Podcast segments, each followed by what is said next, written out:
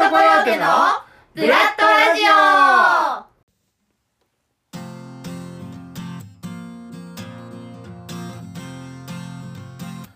この番組はですね、えー劇団員それぞれが自分の番組を企画構成そして担当しどんどん良くしていこうではないかという趣旨のもと配信している成長バラエティでございます。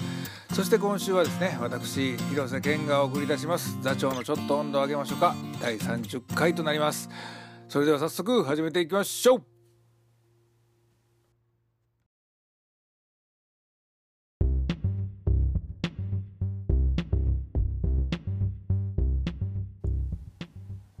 はい改めましてブラッドコヨーテ座長の広瀬健です。今回も少しの時間お付き合いいただけたらと思います。よろしくお願いします。はいどうですか皆さん。私の声色は。ね。いや実はですね現在夜中の3時でございます。うーんねあのーすごくショートスリーパーなんですよね自分が。うん、でシショートスリーパーというのはまあ短くても大丈夫みたいな。さんまさんとかもそう言いますよね。でもね眠い眠寝れないわけじゃないんですよ。よく寝れるんですけどねあのーなんかこういろいろやってて。最終的にあんまり寝てないっていうような状況がずっと続きますよね。えーまあ皆さんももうご存知だと思うんですけれども、えーブラッドコヨーテに新劇団員が入りまして、ね、え6人体制となりました、えーシアトリカルパレード、前回ですね、昨年の、えーシアトリカルパレードに出演してくれた鈴木あゆみがですね、えー入団いたしまして、えーまたね、新しい風を吹かせてくれるかなと。というかね、ベスも入って間もないっていう形なので、なんかね、一挙に2人が増えたみたいな空気感もありますけれどもね、まああのさらにねいろいろ展開していけたらなと思っております、えー動画とかもね結構ガンガン撮ったりとか、うん、あとまあ入団にまあ際していろいろプロフィールをね載せたりとかっていうようなことをしているうちにホームページをですねリニューアルしたくなりまして。で、えー最近ねホームページを改良し YouTube のページも改良しといろいろ改良してたらですねまたまたあんまり寝れなくて寝りゃいいのにね、えー楽しくなっちゃって脚本も書かなきゃいけないのに、えーそっちのけでねあのホームページの方とかあと動画編集の方に、えー力を注いでおりまして、えー、PP とかからですね、えー編集がうまくなったとかまあ PP だけじゃなく劇団員みんなからねそういうふうに言われつつ、えー自分もなかなかまあ、あのーちょっと進化してきたんじゃないかと思いながらもねえーまあ、今後ね、あのーズーがねその新しく入りました鈴木あゆみが編集の方もできるっていうことなのでね、えーちょっとね協力してもらったりとかしながらもまああのーいろいろとね展開させていけたらなと思っております。はい、えーで、えー早速ですけどね、えー本編に入っていきたいと思います。でここ最近ねちょっとやんわりあの温度上げましょうかと言いつつそんな温度上がらないような配信を続けてきてたんですが、えー今日久々にちょっといろいろ熱く語りたいことがございまして、えー温度を上げていきたいと思います。はい、えーねちょっと少しの時間とか言ってましたけど、えー結構長くなるかもしれませんが熱く語ります。よろしくお願いします。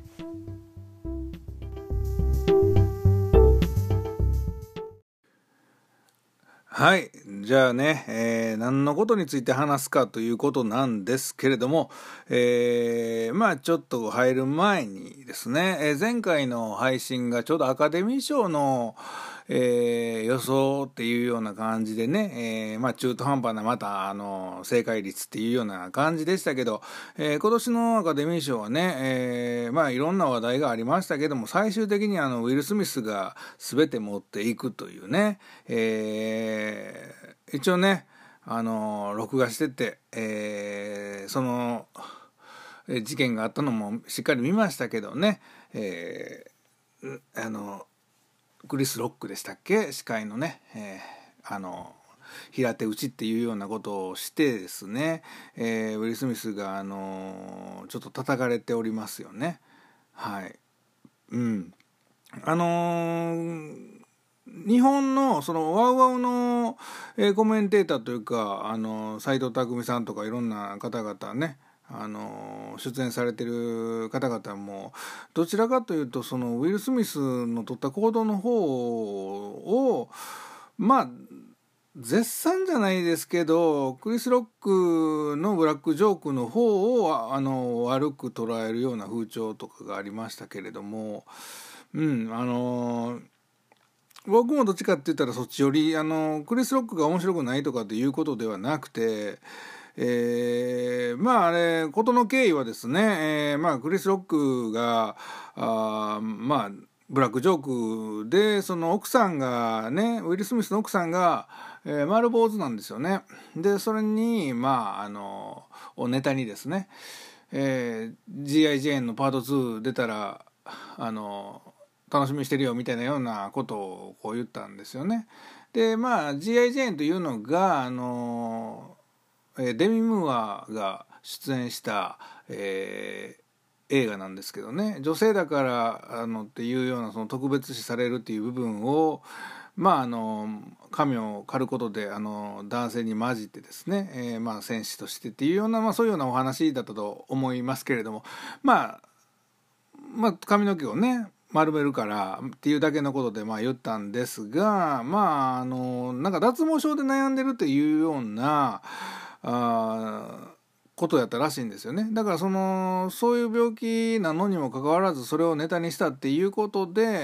えー、まああの奥さんを笑い物にされたっていうような状況でウィル・スミスがあの舞台上に上がっていってですね、えー、まあ平手打ちをしたっていうようなのがまあその事件の経緯です。であの僕はそれでいいんじゃないかなってあのそれでいいんじゃないかなというかその別にねバカにされてんねんから。あの僕自身も、まあ、ずっと生きてきて、えー、家族とあの夢のことを、えー、ディスられるというかバカにされるようなことがあった場合は、えー、何歳になっても切れようかなっていうふうに思ってたりはしてるので、えー、全然ウィル・スミスが叩かれる叩かれなくてもいいんじゃないのって思ったりはしますがなんかまああのグリスロックの方も奥さんがそういう病気だっていうことを知らなかったっていうようなねこともあったりとか。じゃあ本当にただのジョークだったっていうふうになりますとまたこれもね話が変わってくるなとは思いますがあの海外の方ではね、逆に暴力を働くっていうのは良くないっていうような形からあ結局ねあのアカデミー賞には今後出れないみたいなんであったりとか、えー、そういうような事件がありましたよね。でまあ結構ね長い長くあのニュースになってましたよね。まあ、もうネタにされたりとかねしてる部分もありますけれどもまあそんな中で、えー、本当にそういうハラスメント的なあのことが多いなっていうようなことなのでちょっとその点で、えー、お話ししていきたいなって思います。あのー、まあ日本はね、えー、最近そのセクハラっていうようなのがちょっと、えーまあ、ブームではないですが結構叩かれてますよね。えー、榊監督で始まりね、えー、木下ほうかさんもそうですし園志音監督にしても、えー、そうですよね。で他もきっとあるんでしょういろいろね。で自分もそれを感じているのでねあのそういうような話を聞かないことはないです確かにそういう話もあったりするしあの実際あの自分の知り合いもそういうのにあったっていうようなのもありますし、えー、まあ、言えないようなネタもあったりします、えー、だからね、まあ、そういう業界っていうのはまああるんだろうなって思うんです。で、えー、まあセクハラっていう部分の前にそのウィル・スミスの方よりのあの、まあ、暴力っていうようなところの方からえっと、ちょっとパワハラっていう部分でね、まあ、ウィル・スミスはパワハラでも何でもないですが、あの自分はどちらかというとパワハラっていうふうに言われるようなこともありますし実際パワハラなのかなって思うこともあります。えー作品を作っていて、えー、まあ、自分の信念っていうものがあるんですけれどもそんなものはこっちの世界観なわけで、えー、自分が一生懸命熱くなってあのこれはもう愚直に自分はいい作品を作りたいんだと思っている正義があるんですけれども、えー、やられてる側はねそんな正義なんて知ったこっちゃないわけでやられてるわけですからあの非常に精神を病むっていう人もおるのかもしれないですよね。で実際今までのラジオでも言ってきましたけれどもあのやっぱ憎んでる人もいると思います自分に対してね。で、えー、まあ自分もいろいろ演出してきて、えー、まあ成長というか考え方も変わってきたりとか、えー、いろんなあのまあ、学びっていうものもあった気づきですね。あったりとかしてるので変わってはきているけれどもやはりあの前回のシアパレの時にしても、えーまあ、劇団員の意味もそうですけど、まあ、かなりあのきつく当たったと思います、えー、昔と比べれば全然緩いとは思いますがやっぱりそんなことはエミとかも知ったこっちゃないと思いますので。まあねあのー、それを乗り越えてっていう頼もしい部分もあったりはしますけどやっぱりあのその時期は辛かっただろうなっていうふうにはあの思ったりします。だからそのパワハラという部分に関してはうんでもそのすごいあの難しいんですが何でもパワハラで収められることがあのすごいやりにくいなってあの思います。なんかまあダウンタウンの松本さんとかもねあのお笑いにしてもそうですしなんかいろんな制限がかかってくることで、えーやっぱりそのアーティストというかクリエイターというかその観点から非常に行動活動、えー、しにくいような状況やなっていうのは思います。決して自分がそのパワハラかパワハラでないかっていうことではなくて、えー、それを擁護するために今必死で俺は話しているわけではなくてあのうんなんでしょうね。あの気をつけようと自分は思いますけれどもあの例えば井筒監督とかあのすごい激しいですよ。あの東京セレソンも今はないですね、えー、タクフェスの拓磨さんとかにしても、えー、やっぱ激しいし、えー、ねあのサードステージの鴻上さんとかにしてもそうやしまあ、蜷川さんなんかね灰皿飛んでくるっていうようなまあ実際灰皿はあまり飛んでこなかったっていう話もありますけどまあとりあえずそういう話もあったりとかっていう部分だけをクローズアップしてしまうとそれってやっぱダメじゃないかっていうふうになると思うんですね。で何が言いたいかっていうとあのー、その一つのものに声を上げていく群像心理というかそこに乗っていってあの全てがダメだみたいな感じで攻めていくっていうような状況がどうも自分の中では消せないというかあのウィル・スミスもさっきも言いましたけれどもあの結局結局のところですよあのどうでもええしって思ってる人が結構いるような気もするんですね当事者じゃないねんから。でもあのなんかあの一人が「ダメだろうダメだろう」って「暴力ダメだろう」って言ってで暴力ダメだろうって言ってる人のところに暴力あ賛成っていうふうに言う意味もわからないしあの当然あのなんかなんだろう一番多いあのマジョリティというかそちらの方の意見にのっとく方が当然いいしあの MeToo 運動とかもそうやと思うんですけれども実際本当に大変な人もいてそれはもう全然理解はしてるんですけれども大変じゃない人までそれを声高に叫ぶことであのなんか仲間みたいななんかっていうような状況になってることがものすごく俺の中で嫌でうーんなんだろうなあのこうやっぱりその言うべきとこは言うっていうような状況では俺はありたいんですよね。うーん。あの話それるんですけど、えー、東京にいる時に警備会社で、えー、バイトしてたんですけれどもあの警備会社でねまああの部長さんあその時係長かな？やったかな？があの、まあ、いらっしゃってで研修はまあされてたんですよね。で初日に、えー、4人の子が研修をしてるっていうような状況があってでまあその日がまあ普通に終わりで次の日また研修2日目ってなった時にその4人の中のうちの1人があのその昨日座ってた場所に使い差しの綿棒が置いてあったらしいんですよね。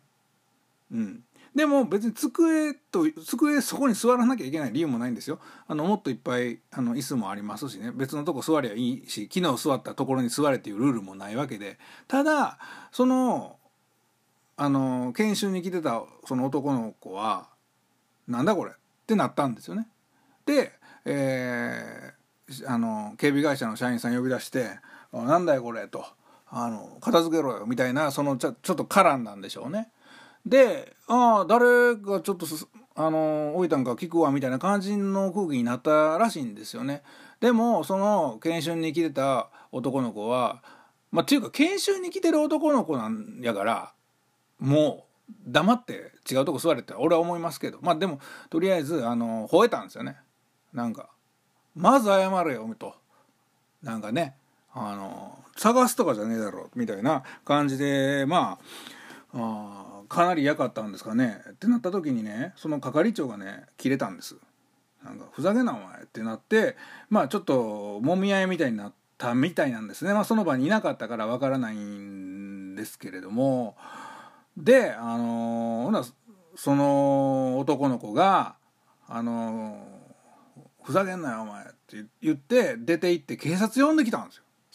ね、で警察もまあ警察と警備会社ってまああの一応近いようなところもあったりするのであの、まあ、警察もその民事的なものなのでねあのまあこう怒りを鎮めてまあまあまあみたいなんであのー、っていうまあことなきを得るような感じにはなったんですけど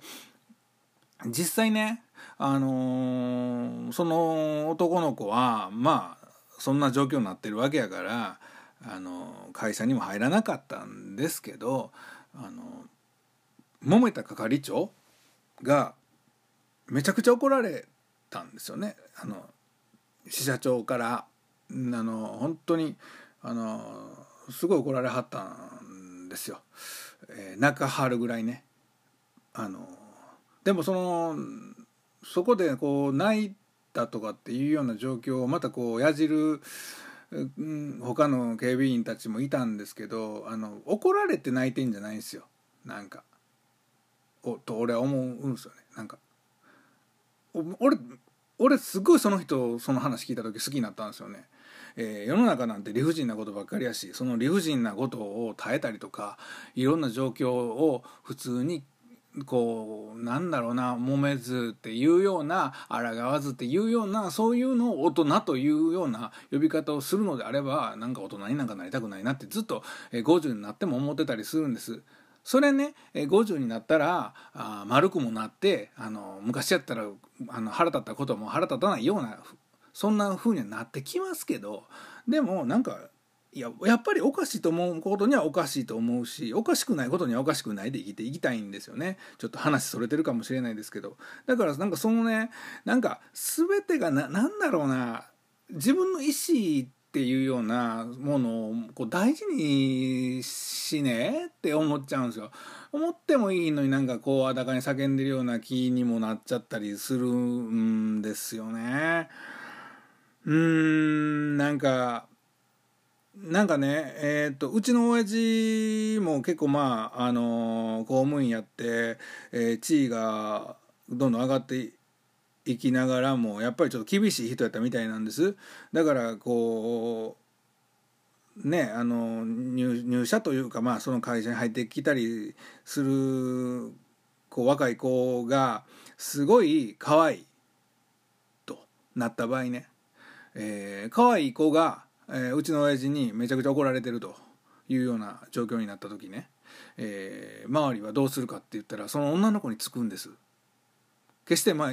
まあ、親父と一緒にその女の子をいじめるというようなことはないとは思いますし、まあ、親父もいじめてたわけではないとは思いますが、あのー、まあ、指導というか注意というかきつかったかもしれないですけれどもほんならそうなった時に「何やねんあいつ」って「広瀬何言っとんねん」「ほっとけほっとけ」っていうような感じで周りが徒党を組むというかほんで結局それであの、まあ、女の子からはいいいように思われるのかもしれないですけどその周りの人はね。で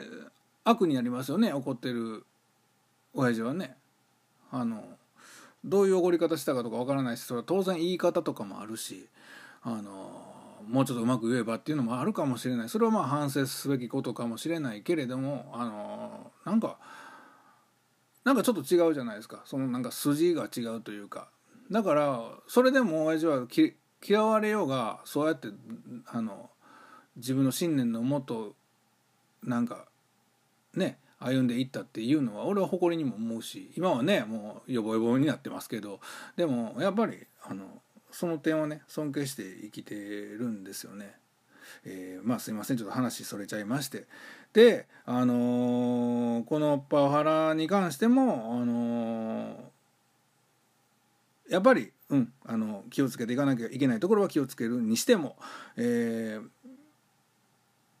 熱くなってしまうことはあるかもしれないし、え、で熱くなりすぎるとうちの劇団の場合はあの玉みがあのすごくあの怒ってくるので、えーまあ、そんなんでバランスが取れてて、えー、なんか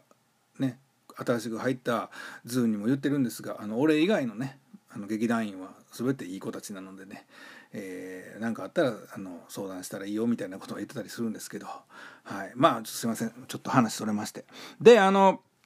えー、ちょっとまた話戻ります。えー、パワハラは置いといて、えー、セクハラの方に行きたいと思います。はい。あのー、ね、その榊君もそうですけど、あの榊監督ね、えー、まあ、もともとまあ僕は役者として知り合ったとか知ったんであのいい役者さんだと思いますよあの監督としてはあれやけどでも監督作品も結構見てるしあの嫌いじゃないんですがまあその好き嫌いとは別の裏のことなので、えーまあ、榊監督のそういう噂は僕は聞いたことはなかったですね。えーまあ、放火さんもあのーそうですね一応あの榊君も放火さんも、えー、園志音監督も全てあの一度はお会いしたことある方たちなんですがあの正直僕の耳にはそんな話は入ってきてなかったんですけど実際そういうことがあったんでしょうあのおそらくね。で、えー、やられたっていうようなそんなことをこうなってきていて今まあもうこのご時世ねなかなか再起不能レベルで、えー、今後どうなるかね、えー、映画には罪がないといえども、まあ、映画も 公開されないかもしれないですし、えー、僕はそのセクハラというものはあのうちの劇団ではないしあのなんか誰かに手を出すっていうことはないんですけれどもただあのこれねあのそのワークショップで榊君そうやね榊監督があのワークショップでまああの来てた女の子にっていうようなあ話やったと思うんですけれどもあのー、ワークショップってねあの皆さんあんま知らないかもしれないんですがワークショップ、まあ、演劇ワークショップ自分もします。で俺ごときがワークショップをしたりしてるんですけれどもだから別に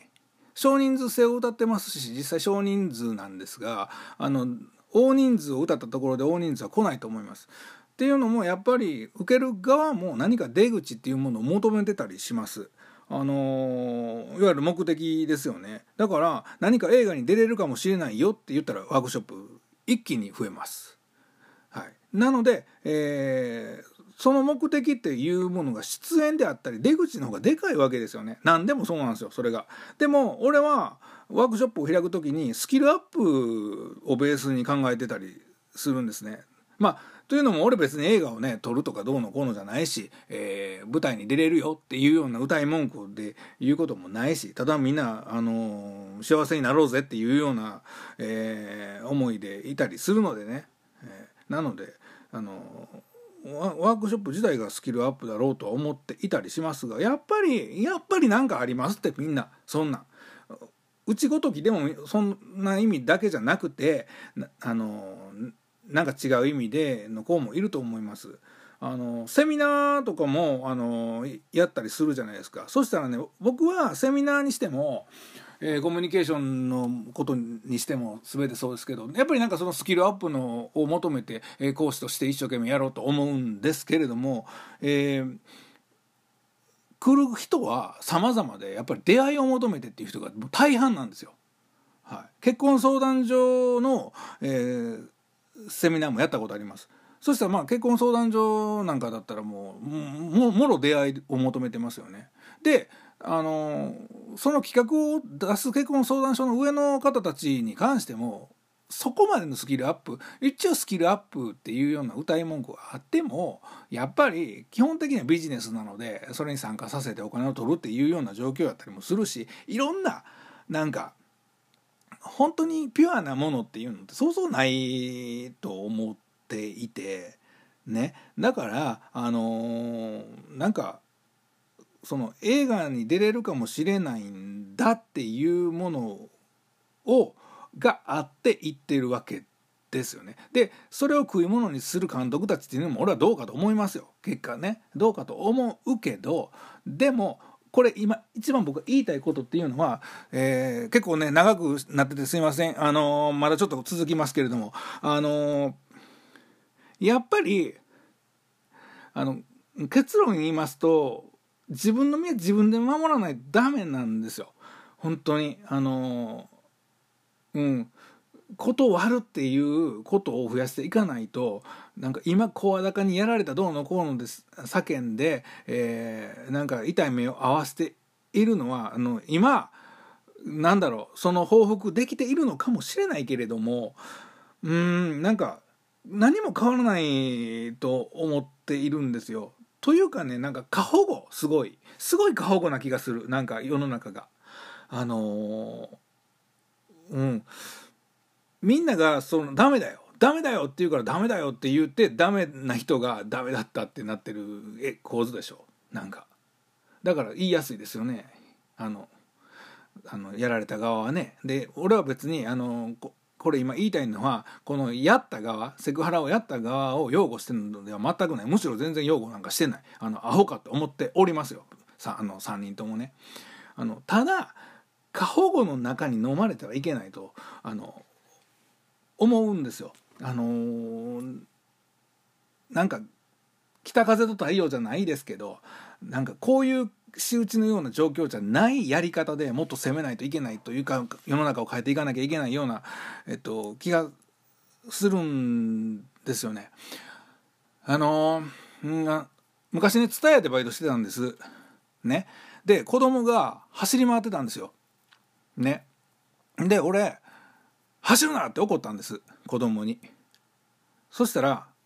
あのお母さんがパーって走ってきてねで子供の前に立ちはだかってまあ立ちはだかってというか子供にあのお兄さんが怒るから走っちゃダメよって言ったんですよ。ね。それってちょっと違うじゃないですか本質が危ないからじゃないですか走っちゃダメなのは。俺が怒るから走ってはいけない。じゃあ俺が怒らなかったら走っていいんかっていうふうになるじゃないですか。だから結果的に危ないからなんですよ。走っちゃダメなのは。そこでしょ大事なのって。あのと俺はその時も思ったしずっと未だに思ってるんですけど。であの一緒なんですよ。このセクハラに関しても今この訴えられてる側の人間ってあのやらかしてしまったなんですよ。絶対。反省っていうものもしてるかもしれないけれどもでもこういう風にならなければずっと続けてたわけでしょ。結果的に。なんかあのこういう風になってしまったからすいませんでしたっていう風に言うてるだけであって結局品を変えでまたいろんな手口でやろうと思ったらできると思うんですよ。だからあのそんなことをやることがおかしいんだよっていうふうにするにはもう今頑張って戦ってる方は申し訳ないんですがあの本人らがもうそのできるわけないやんっていう形にしなきゃいけないんですよ。あのー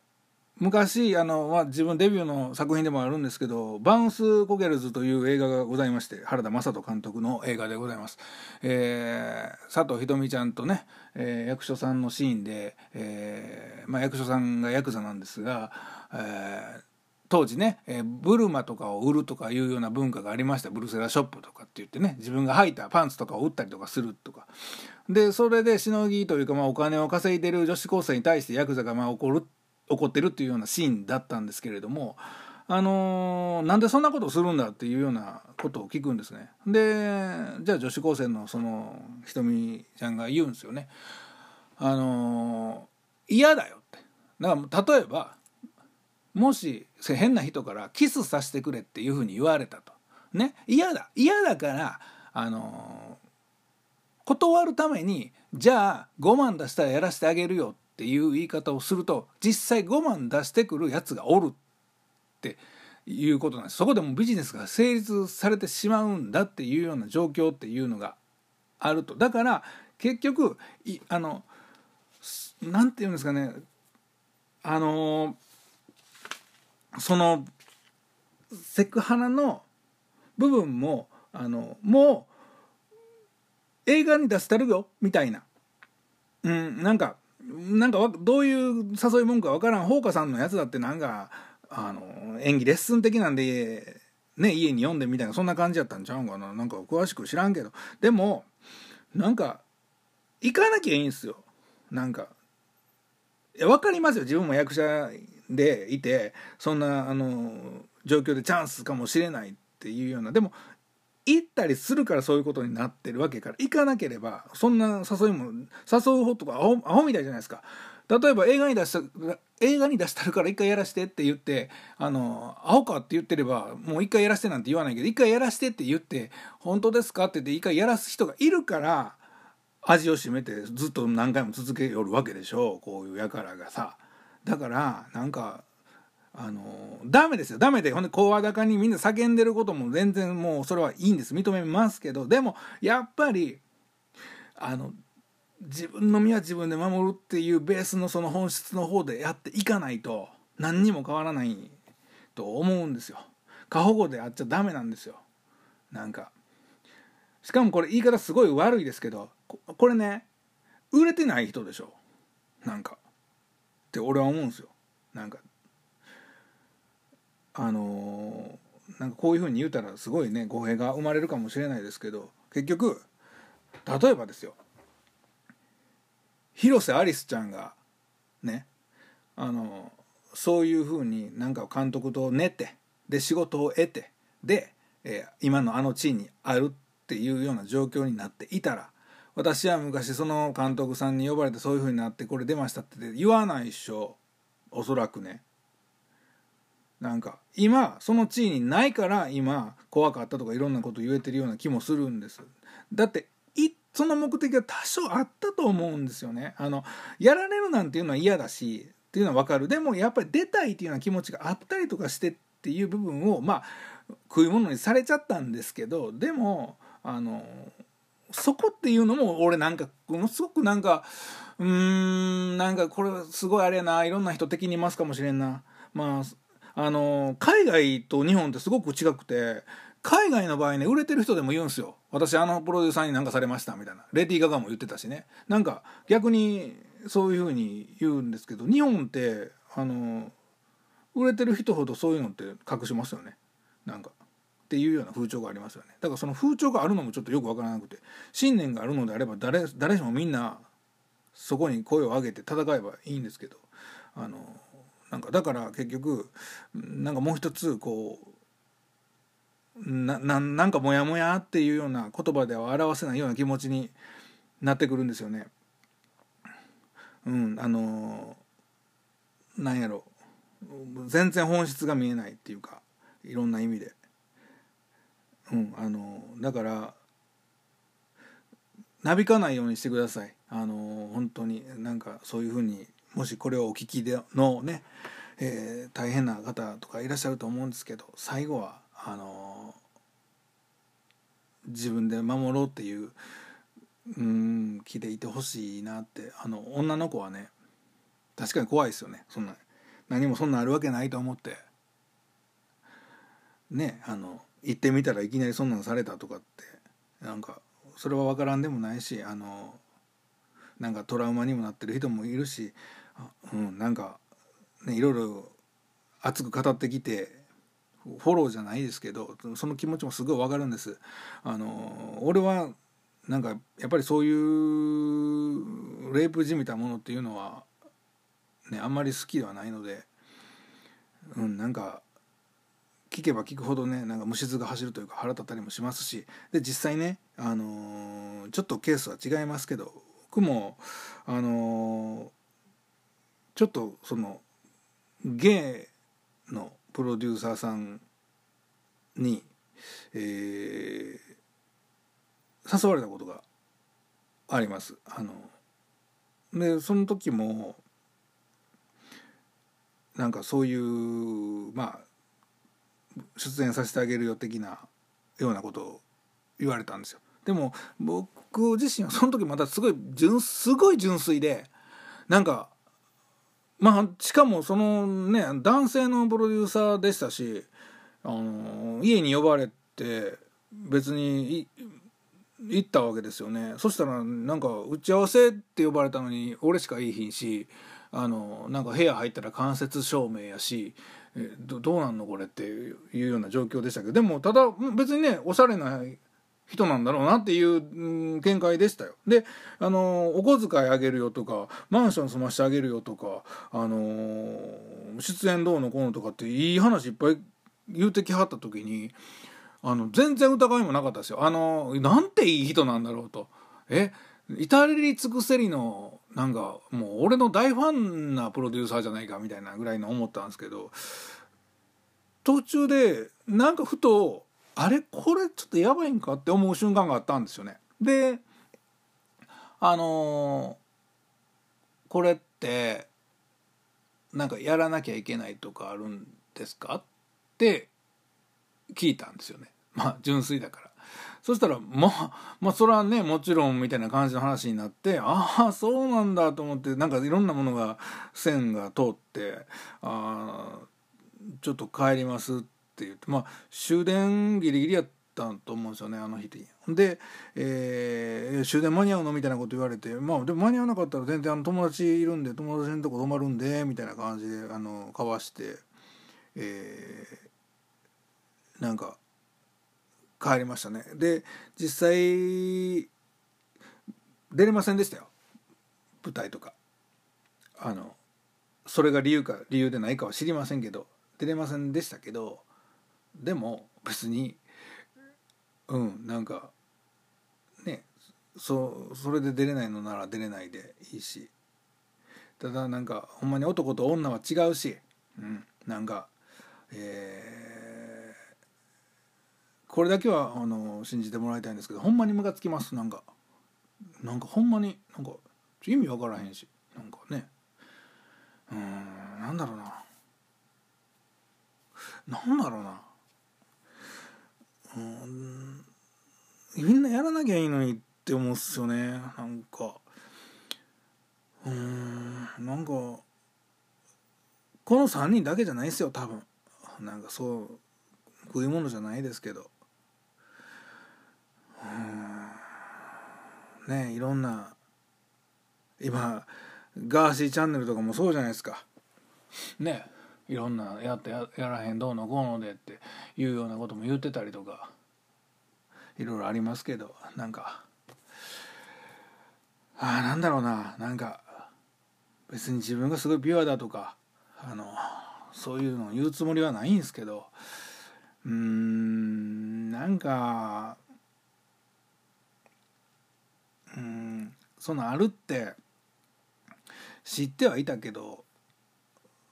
なんかこういうことがこうなんか表立ってなんかなんかまたこういうことをしていない人たちが声を上げたりとかなんかなんまあなんか全然いいことなんやけどなんかもう嫌なんですよね。なんか本当になんかモヤモヤする。なんかほんま。俺があのもうなんか神様が俺になんかすっごいパワーを与えてくれてなんか無敵になるのであればなんかスーパーマリオのスターみたいななんか無敵になるのであれば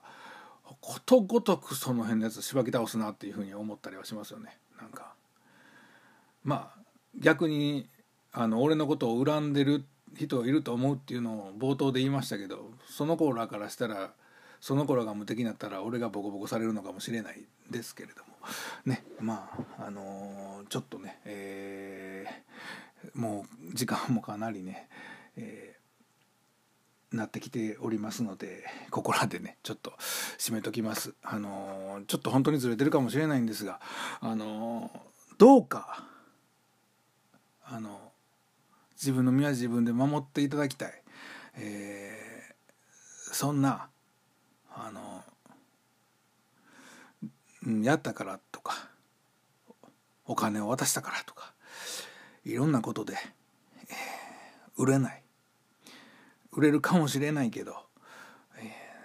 そこじゃないと思います。なのでね、えー、本当にあの大事にしてもらいたい、えー、変なやつにはかかわらずねあのうんなんか、まあ、そう本当にあのそれを言いたかったんですよね。あのもう断ってください。ね。そこから変えていってください。なんかセクハラを叩くんじゃなくてもう根本からねやっていってもらえたらなと思います。